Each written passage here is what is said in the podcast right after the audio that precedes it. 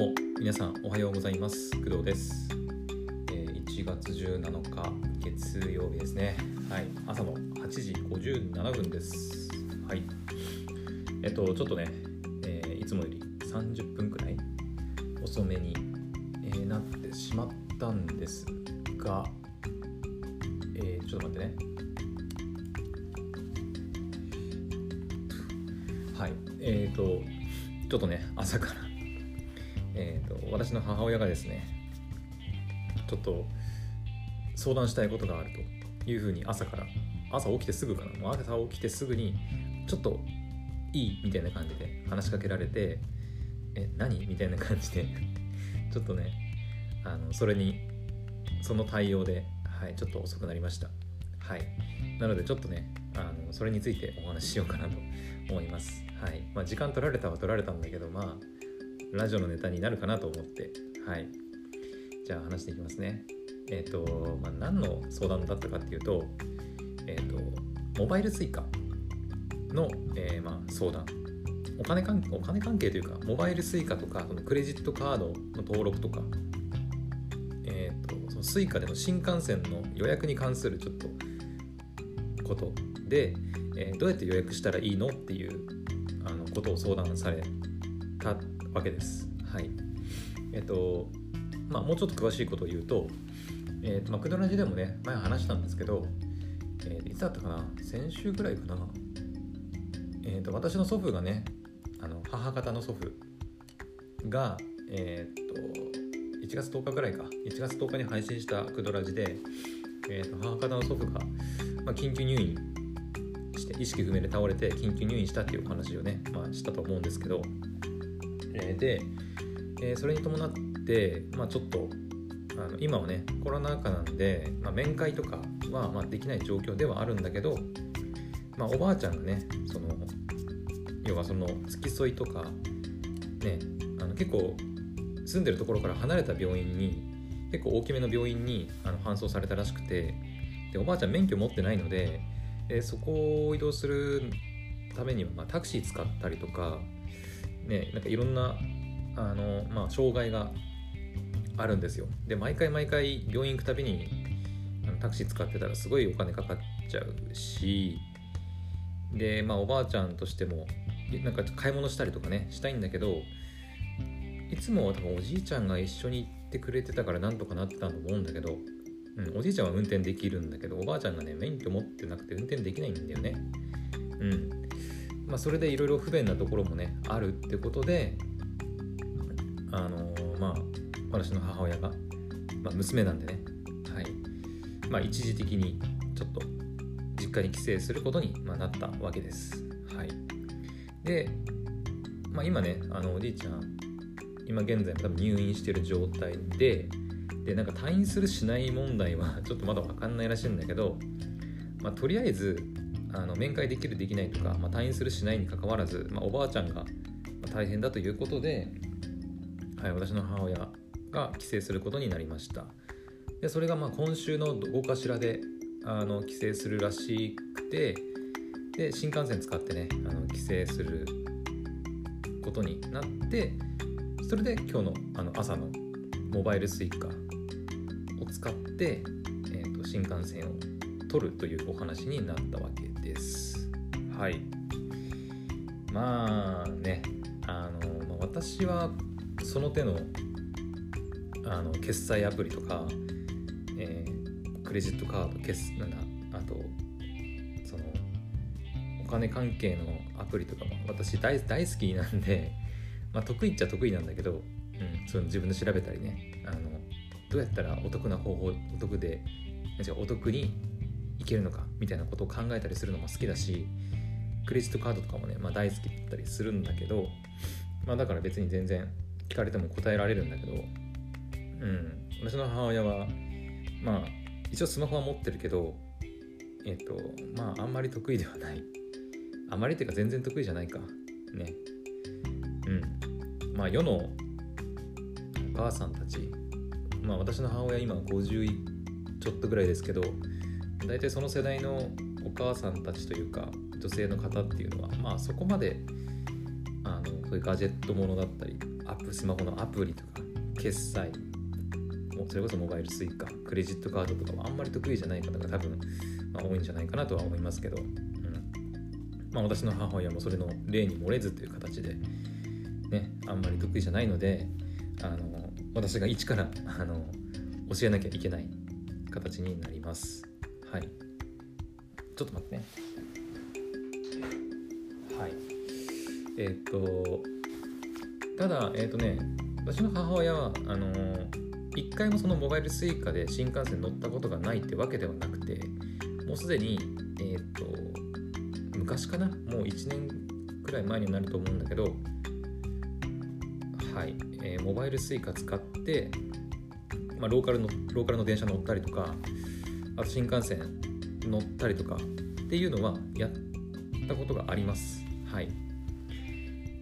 えー、やったことはあるんだけど、まあ、その時々にそのなんだろう乗る時に毎回私に相談してあこうすれば乗れるのねっていうのを確認してから毎回乗るような感じになっているのでもうねあの、まあ、今回も説明してもう大丈夫っちゃ大丈夫なんだけどうん。なんだけどまた多分ね来年とかにまた行くってなったらまた相談されると思います。うん。あの一回教えて完了ではないんだよね。もうこのこういう話の場合ね。はい。だからもう毎回教えるのが私の仕事みたいな感じにはなってるんですけど。うん。まあねモバイル Suica ねその iOS の違いとか AndroidOS の違いとかもあったりするからまたややこしいんだけど私は今一応ねまあ古いんだけど iPhone8 をずっと使っていてで母親はえっ、と Android、えー、Galaxy だったかな？のスマホを使っています。はい。キャリアも全然違くて、うん、別々のキャリア使ってたりするし、まあ、クレジットカードもまた別全然ねもちろん全然違うカード会社のものを使ってたりするんでね。まあ大変です。大変っちゃうん、まあ、そこまで大変ではないんだけど。うん。まあ、OS の違いがやっぱ一番めんどくさいっちゃめんどくさいかな。うん。iPhone はねウォレットアプリとかになんかモバイル Suica 追加したりとかできるけどまあ Android の場合はお財布携帯アプリとかに登録するのかな。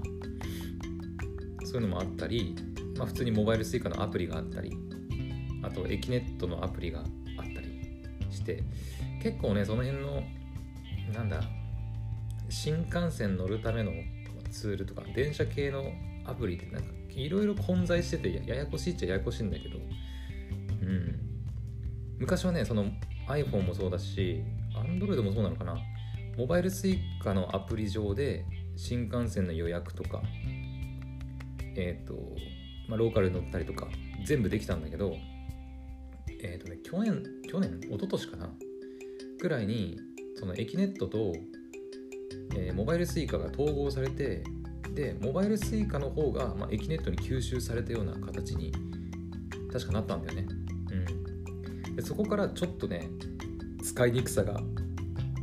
出始めてあの、まあ、えきねっと上でモバイル Suica をあの Suica 番号っていうのかなを登録したりしてでえきねっとで新幹線を予約する。で予約したらその予約したその新幹線に登録してた Suica モバイル Suica とか、まあ、 Suica を紐付けてその Suica で、まあ、タッチして乗っていくという風な乗り方になったりして、まあ、ちょっとねあのやり方が変わったりして余計にあの初心者とかあの全然わからない人にとったらわけが分かんなくなっちゃったとは思うんだけど、うん、で私は、まあ、普段は大体 Web のエキネットにあのログインしてやったりするんだけどね、うん、エキネットのねスマホアプリもあったりしたんだけど、今もあるんだけどね。あったんだけどあのー、非常に使いにくいエキネットアプリでしたね。はい。で今日ねあのーまあ、母親に教えるにあたって、まあ、自分で予約できるようになってほしいんで、まあ、モバイル Suica のアプリはねすでに入れて使ってたみたいなんだけど、まあ、それがログインできないっていうところから始まって まあログインさせてで新幹線の予約しようと思ったらモバイル追加上ではできないってなってあエキネットのアプリ入れなきゃいけないじゃんってなってでエキネットのアプリを入れさせました。はい。でエキネットのアプリを、まあ、インストールしてでエキネットのね会員アカウント登録はましてあるんであの母親専用のねカウント持ってるのででそれでまあエキネットにログインしてで、えー、新幹線の予約をまあさせることになりました。まだ実際に予約はしてないんだけどはい。で改めてエキネットのアプリ見たんだけどなんかだいぶ変わってましたね。いつからなのかは分かんないんだけど昔のエキネットのアプリさっきも言ったようにめっちゃ使いにくくてなんだこれみたいな。感じのアプリだったんだけどもうだいぶなんか新幹線の予約とかもやりやすくなってましたね。うん。なのでちょっと印象変わりました。あの、まあ、いいいい方にねいい方に変わった感じですね。うん。あエキネットって昔はなんかすごい使いにくくてもうダメだなみたいな。ダメ ダメだなっていうかね。あのアプリなんかじゃ使い物にならないからウェブでやらなきゃダメだなと思ってたんだけど結構あのモバイルアプリの方のアプリエキネットのモバイルアプリも、まあ、意外と使いやすくなってるんだなっていう印象を今回受けました、はい、私は iOS 版のエキネットアプリはまだ入れてないんだけどちょっと後でなんか入れてみて。まあ今新幹線乗るあの予定とかないんだけどとりあえず入れてみて確認してみようかなと思ったりしてます。はい。あとねなんか良くなっててびっくりしたのが、えーとまあ、私の母親今回、まあ、帰省するんだけど新幹線でね新幹線で帰省するんだけど新幹線乗り換えなきゃいけないんだよね。うん。あのまあ青森県にいるので、まあ、基本的に一番最初は東北新幹線乗るんだけど、まあ、その後新東北新幹線乗り換えて別の新幹線に乗り換えします。はい。だから余計にめんどくさいんだけど新幹線1本でねあの行ければ楽なんだけど新幹線の乗り換えっていうのがあって余計にね駅ネット上でこう管理というか予約しづらいなんか感じになっていてで昔の駅ネットはねもうとにかく使いにくくてその新幹線の乗り換え自体もすんごく面倒くさかった。あの例えば東北新幹線とえ、ー、東海道新幹線に例えば2つ乗り換えして2つ乗るってなった場合はそれぞれ別々でなんか予約しなきゃいけないなんかいけないっていうかまあ予約する方法もあったりなんかちょっとこういろいろウェブページそのウェブ上のエキネットをこう探っていくと新幹線乗り換えみたいなページがあってそこからだったら予約できたりとかもうとにかく面倒くさかったんだよね。分かりづらいし探しづらいしっていう感じで。だったんだけど今日アプリであの母親がね乗る、ま区間があるんですけどそれ検索させたらあの普通にあのもう駅名が分かってるからねここから乗ってここで降りるっていうのが分かってるんでそれを入れたらもうすぐにねあの全部もう出てきてパッて一発でこの東北新幹線なんとか新幹線みたいな感じで出てきてあ使いやすくなってると思ってうん。なのでその点もあのエキネット良くなってるなという風な印象を受けましたね。はい。なのでだいぶエキネットねあのスマホアプリでも使いやすくなってるんだなっていう印象を受けました。うん。試しに Web 版のエキネットもちょっと調べ調べてみようか。最近アクセスしてないんだけどね。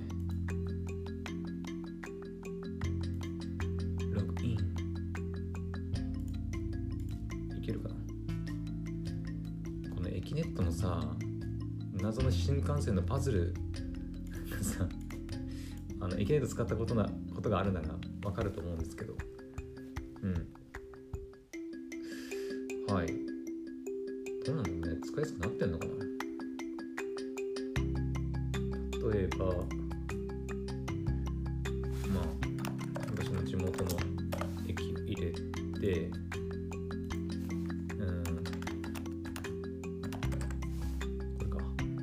私の母親が降りる駅。まあちょっとここでは詳しく言いませんけど。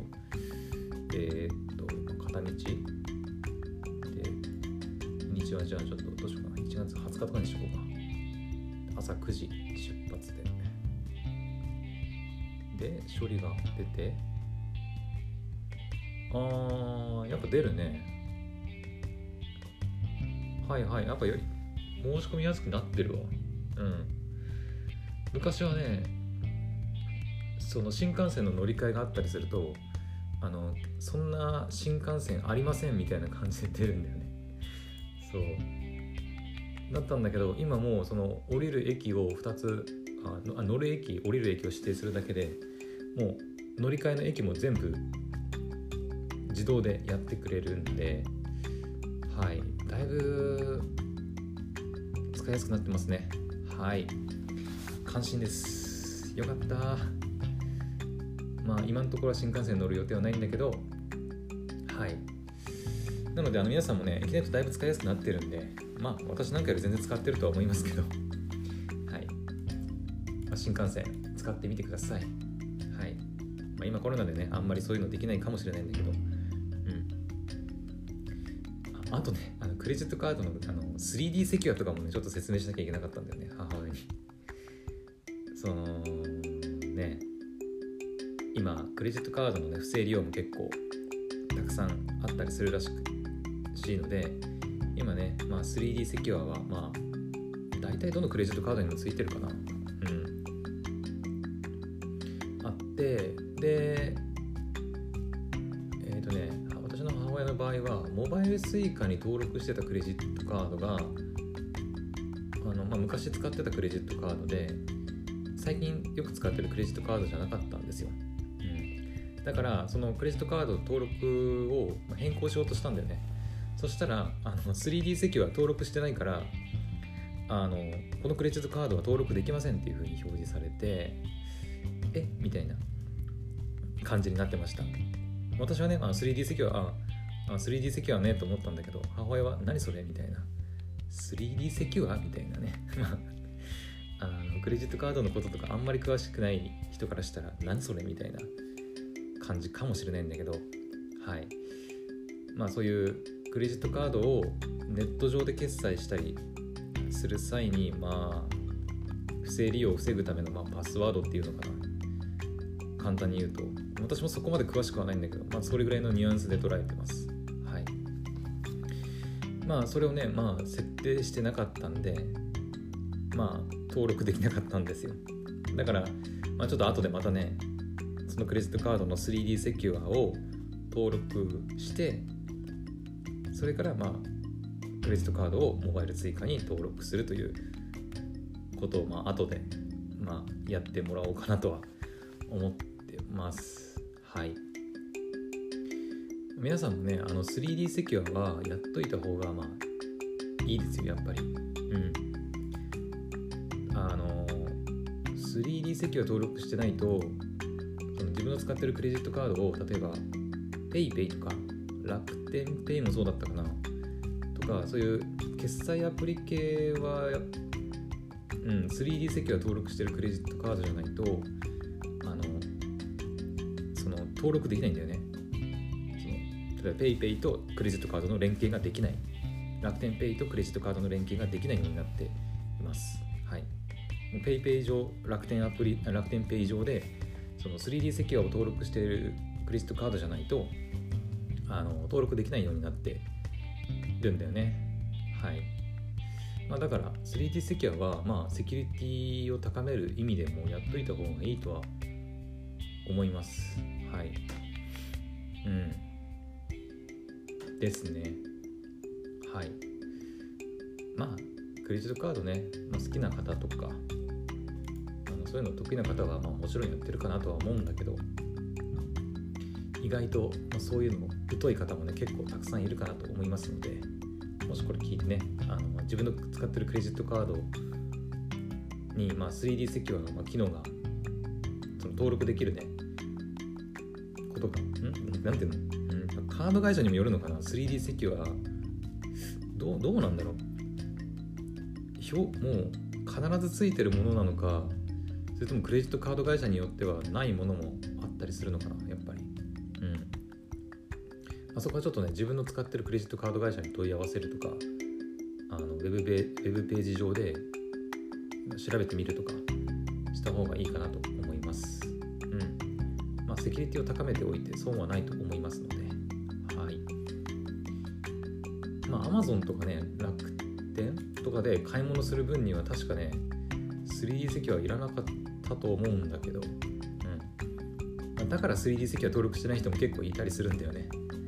その 3D 席はいらないページというか、うん、買い物するときに 3D 席はいらないことも結構多いからまだ。うん、なので、まだ 3D 席は登録してないって人もいると思います。はい。というわけで、えーま、この辺にしとこうか。ちょっとね、私この後ねあの、まあ、アニメ見るんですけど、えー、今日は、まあ、昨日言ったように午後からね学校のお仕事が入りますので、まあ、11時くらいにはもうお昼ご飯を食べなきゃいけないんでちょっとあんまり悠長にね してる余裕がないのではいちょっと今日はこの辺に今日というか今回はこの辺にしとこうかなと思います。はい。皆さんもお仕事頑張っていきましょう。ね、もう9時過ぎてるから、もうとっくに仕事始めてるかと思うんですけど、はい、じゃあみんな頑張っていきましょう。それでは、うん、はい、またあの次の配信でお会いしましょう。バイバイ。